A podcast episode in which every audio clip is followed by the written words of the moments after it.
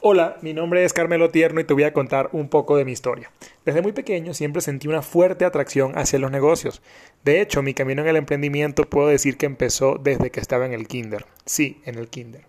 Recuerdo en esta etapa que en el jardín del colegio en el que estudiaba había un árbol de mango. Era un árbol grande y frondoso que recuerdo siempre lleno de algunos mangos grandes y amarillos. En aquel momento lo que hacía era tomar los mangos que se caían y los llevaba a mi casa para sembrarlos con el objetivo de venderlos más adelante cuando produjeran. Curiosamente esto nunca pasó. Luego de algunos años me enteré que mi mamá cortaba las plantas que yo sembraba porque no quería un árbol tan grande en el jardín y esto es algo que hoy en día se me hace muy cómico.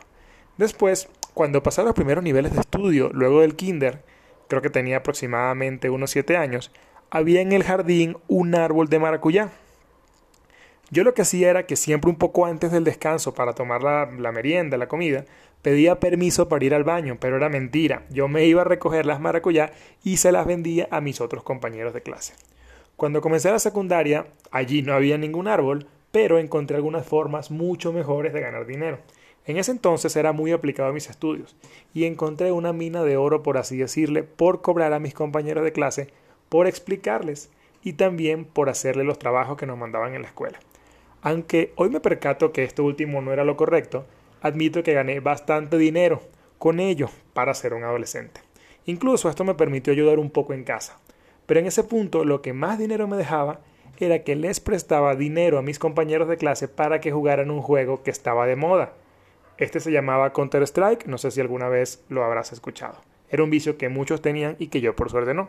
Sin embargo, por esto último, luego de un tiempo, me levantaron un acta en el colegio. Esto era una penalización y admito que fue algo que me asustó mucho y que me frenó en este aspecto. Ahora que lo veo en retrospectiva, la realidad es que no debía importarme, pero en aquel momento sí lo hizo y paré. Ahora entiendo que muchas de las escuelas se centran en crear empleados y no emprendedores, y todo comportamiento que se saliera de esa pequeña caja en la que se desenvolvía el sistema era una amenaza para éste. Durante mi periodo de universidad para la carrera de economista tuve muchas ideas, pero la realidad es que nunca tuve el coraje de ponerlas en práctica. Sin embargo, yo sabía que estaba hecho para ser empresario, sabía que por mi sangre corría esta pasión que me encendía más que cualquier otra cosa. Como muchos de ustedes, al graduarme, me inicié en el camino laboral, en teoría con el objetivo de obtener experiencia. Pero al igual que muchos de ustedes, tuve trabajos en los que no me pagaban lo que yo quería ganar y que no me ayudaban en el crecimiento que yo quería tener. Recuerda, yo sabía dentro de mí que podía durar, que podía dar mucho más. Y así duré cinco años trabajando para otras personas en distintas empresas desde junio de 2011 a marzo de 2016. Cada día de trabajo como empleado sentía que me carcomía por dentro. No tanto porque fueran malos empleos, sino porque yo quería hacer otra cosa, aunque aún no sabía qué. En este intermedio, cuando Uber llegó a México por mayo del 2015, vi la oportunidad de iniciar un negocio paralelo sin dejar la seguridad del sueldo. Solo debía comprar un auto a crédito y buscar personas que lo trabajaran. Esta fue una experiencia un poco dura ya que no me funcionó muy bien y hablaremos de este tipo de negocios en otro episodio del podcast, pero lo que sí hizo fue encender en mí de nuevo la llama del emprendimiento. Y fue así que en abril del 2016 me decidí a dar el paso de renunciar y finalmente emprender mi propio negocio.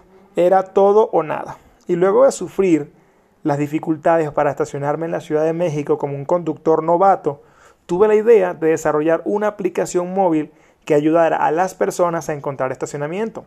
En este momento todos los emprendedores de México estábamos haciendo aplicaciones para resolver todos los problemas que te puedas imaginar e incluso, por cómico que parezca, también para resolver problemas para los que no era necesaria una aplicación. Pero bueno, así son las modas. Durante año y medio levanté capital a través de crowdfunding, constituí la empresa, contraté desarrolladores, imprimí materiales y gasté una fortuna en publicidad en medios digitales.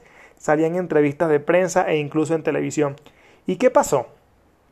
Después de año y medio de poner todo mi esfuerzo, no funcionó.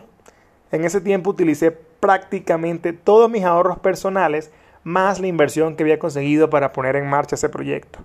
Yo quería ser capaz de aportar valor a la vida de las personas con la solución que brindaba, de ayudar a mi familia y generar ingresos suficientes para viajar, una de las actividades que más disfruto.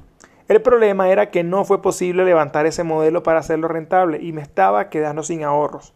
En aquel momento los pensamientos de miedo y angustia me invadían. Mi autoestima iba en picada y realmente fue un periodo muy duro. Cada día sentía la espalda tensa como con un dolor que pesaba arriba de mí y un nudo en el estómago por no poder hacer que aquello funcionara. Esta situación me hacía sentir mal porque no avanzaba, no apoyaba a mi pareja y a mi familia como quería hacerlo y sentía que me había fallado a mí y a otros. Tenía dudas de si realmente esto era lo que quería, pero el mayor de mis miedos era tener que buscar un empleo de nuevo. Debido al costo en tiempo e inversión que utilicé para este proyecto, me sentía aún más obligado a hacer que funcionara y me rehusaba a hacer un cambio importante. Sin embargo, y por suerte, un día empecé a practicar la meditación en búsqueda de claridad mental y de calmar los miedos. Con esto comencé a hacerme preguntas acerca de cómo podía mejorar mi situación, qué acciones debía tomar para avanzar en mi negocio, qué nuevo servicio podía ofrecer a los clientes con el que pudiera añadirles valor y por el que estuvieran dispuestos a pagarme. Gracias a estas preguntas y a la claridad mental que obtuve, fue cuando empecé a probar nuevos modelos de negocios, y ahí se dio el resultado que buscaba. Fue en ese momento que me di cuenta que para obtener abundancia a nivel exterior, primero debía crear abundancia a nivel interior y de esa forma poder manifestarla físicamente. ¿Te hace sentido? Con esta nueva claridad empecé a probar distintos modelos de negocio de forma simultánea con muy poco presupuesto, ya que para cuando llegó este momento me quedaba dinero solamente para cubrir un mes de mis gastos, y entre tantas pruebas hubo un modelo que empezó a funcionar muy bien. Fue un negocio que en tan solo un par de semanas ya me estaba reportando ingresos que cubrían mis gastos corrientes y para mí fue un gran, gran, gran respiro. De repente mi espalda ya no me dolía y en vez de estar tenso todo el tiempo empecé a estar más relajado. Durante el primer mes gané aproximadamente la mitad de lo que era mi sueldo en mi empleo anterior antes de renunciar para emprender. El segundo mes ya estaba ganando el doble. El tercer mes estaba ganando el triple. Hasta que por el sexto mes ya era poco más de siete veces al equivalente. Inclusive en una ocasión logré en un solo día generar el ingreso que antes me tardaba en generar poco más de tres meses. Esto por supuesto me hacía sentir muy feliz y agradecido luego de todo ese año y medio que me pareció eterno.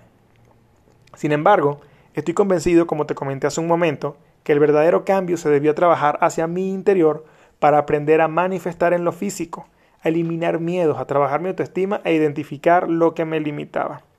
¿Quieres saber cuál fue el negocio que inicié y que, me, y que me permitió en tan solo algunas semanas obtener ingresos para cubrir mis gastos corrientes?